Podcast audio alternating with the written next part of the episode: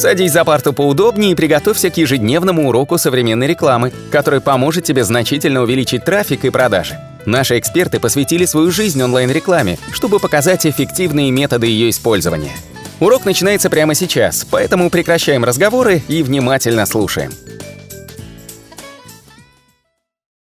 Всем привет! Вы на канале SEO Quick и сегодня в наших подкастах мы поговорим немножечко про нейросети и, конечно же, про Google BERT. Многие не знают, что такое нейросети. Нейросети это сейчас тренд 2020 года при помощи которого поисковики становятся все умнее и умнее, создают контент, помогают угадывать контент и, конечно же, это Google взял себе на вооружение. Нейросети фактически сейчас существуют и для баловства, которые могут просто досоздать какую-то историю. И, э, как говорится, к моему предложению, допустим, я сидел как-то SEOшник и продвигал сайт, нажал у Порфирьевича решил спросить, что он скажет по этому поводу, и Порфирьевич мне отвечает. И все эти сайты очень популярны у хакеров и управляют сайтами США. И ни капельки не боялся, а вот я боялся, и поэтому вместо того, побегать за Дайна, решил дожаться с ним внутри. Как вы видите, он просто рандомный текст мне сочинил, и на самом деле это пример нейросетей, которые предугадывают контент. Это баловство, но мы перейдем к более серьезному. Это к алгоритму Google BERT. И Google BERT это, конечно же, более такая мощная система, которая является современным поисковым алгоритмом, который Google внедрил в начале 2020 года полноценно. А, ранее он внедрил его в США, и официально этот алгоритм представлен. Мы посвятили Google BERT ряд подкастов. Я бы хотел немножечко остановиться на свеженьких новостях и закрыть все вопросы, собственно, если вы до сих пор еще не знаете, что это. В первую очередь, что такое Google BERT? Это алгоритм поисковой системы, который призван улучшить нерелевантность результатов поисковой выдачи за счет способности анализировать не ключевые фразы, а предложения.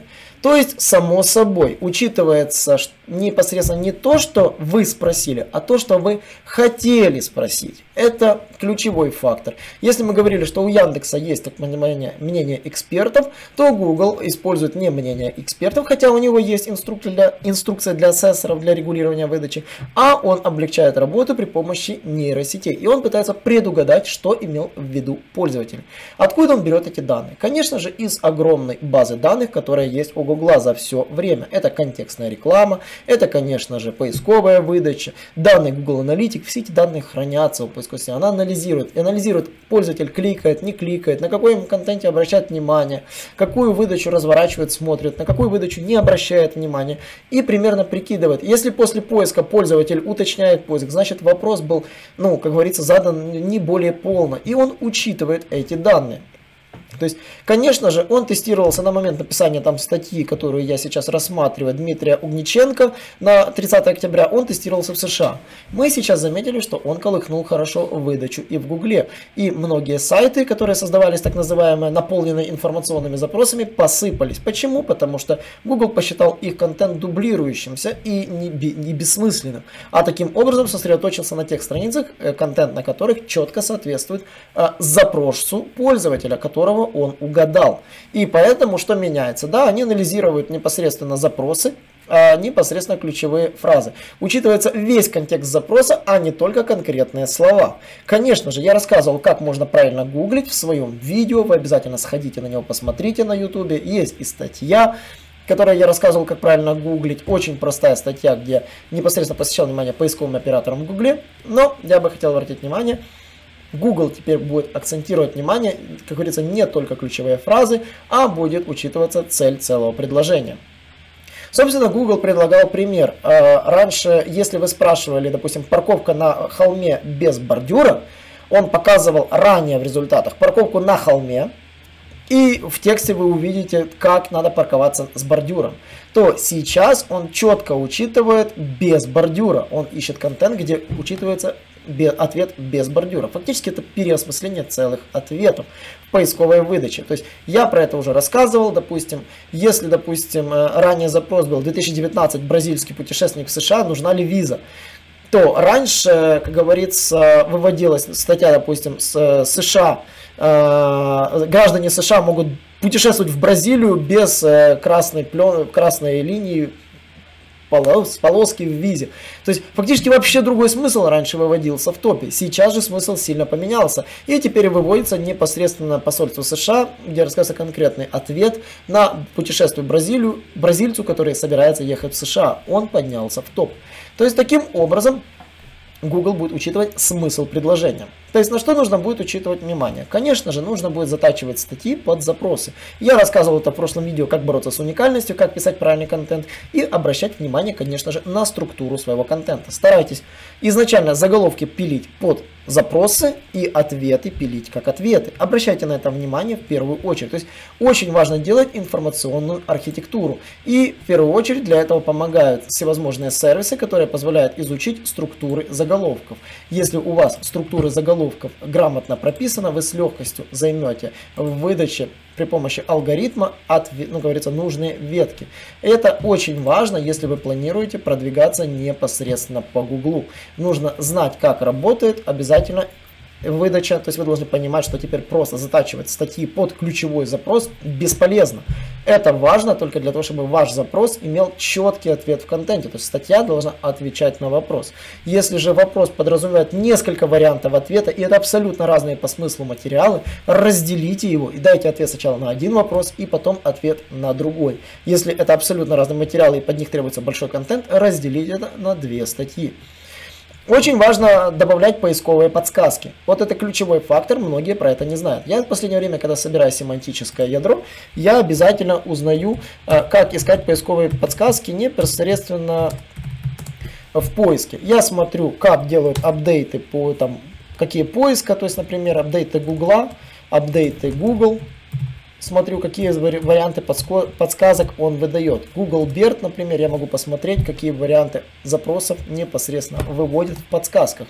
И учитываю все непосредственно запросы. Это очень важно, учитывать Google подсказки, вот эти дополнительные ответы, которые добавляют. Вы должны сразу все варианты, которые Google уже предлагает, учитывать в своем контенте, который вы создаете. И обязательно, когда вбиваете в поиск, обратите внимание на те самые подсказки, которые предлагает Google. Например, вы сами можете, знаете, есть такой трюк, э, известный э, трюк, допустим, если спросить слово в Железногорске, вы уже увидите, да, вот Google представляет сразу тот контент, который люди ищут. То есть, если вы введете, вы увидите этот трэш, который реально люди ищут. То есть, это и есть Google подсказки. Я не говорю, что по этому примеру, который я сейчас сказал про Железногорск, вы должны уже писать статью.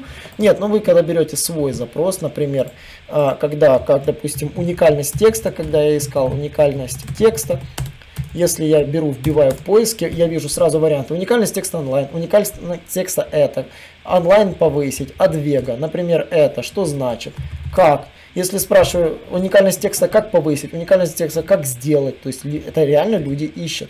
Как сделать уникальность текста больше 100, например, то есть можно писать, как сделать текст уникальным для антиплагиата, как сделать текст уникальным онлайн, как сделать текст уникальным для антиплагиата бесплатно. То есть выбирайте вопросы и делайте на них ответы. Кажется, вы скажете, ну это же как-то суррогатно. Нет, если вы будете под вопрос делать четкий ответ, который будет не водой и уникальным, полезным, Google поднимет вашу страницу обязательно в выдаче поисковые подсказки в этом плане максимально важны. Также учитывайте релевантные фразы. Иногда с одним запросом есть его синонимы. Синонимы можно проверять непосредственно уже в выдаче, смотреть, как, что Google уже предлагает по каким-то конкретным вариантам запросов, какие виды синонимов вы видите просто в элементах выдачи и используйте их. Это очень важно для продвижения вашего ресурса. Ну и само собой, а, конечно, как правда ли Google способен анализировать такие объемы данных? Конечно, а, Google учитывает все, у него огромное количество вычислительных ресурсов, которые он учитывает. Если вы посмотрите, сколько поисковых запросов задается сейчас в данный момент в Гугле, вы можете обалдеть, что в день задается обычно больше 5 миллиардов, даже не миллиард, да, миллиардов, нет, это 5 запятая, 190 запятая, Господи, это число безумно растет. Я не могу даже сосчитать это полноценно. 191, 5 триллионов, 191 миллиард запросов уже задано на момент записи этого видео. То есть огромное количество запросов растет в Гугле. Конечно же, эти данные Google анализирует. И вы должны об этом, конечно же, знать. И обращать внимание непосредственно на продвижение.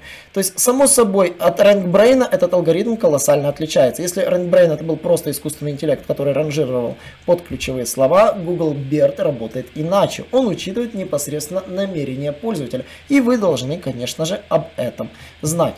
По этому поводу вы можете сходить к нам на наши сайты. Мы рассказываем, на нашем сайте SEO мы рассказываем, как оптимизировать контент, как учитывать микроразметку, как показывать поисковой системе максимально полезный контент, чтобы она понимала, под какой запрос вы какой контент заточили и, конечно же, продвигаться. На этом все. Обязательно подписывайтесь на наш канал, э, задавайте вопросы. Я люблю вопросы, я на них все отвечаю. Можно нас на Телеграме, можно подписать нам на Ютубе, где угодно. И, конечно же, не забываем про сам аудиоподкаст подкаст, если вы слушаете нас впервые, нажмите на кнопочку подписаться, я буду только этому рад. Итак, до новых встреч.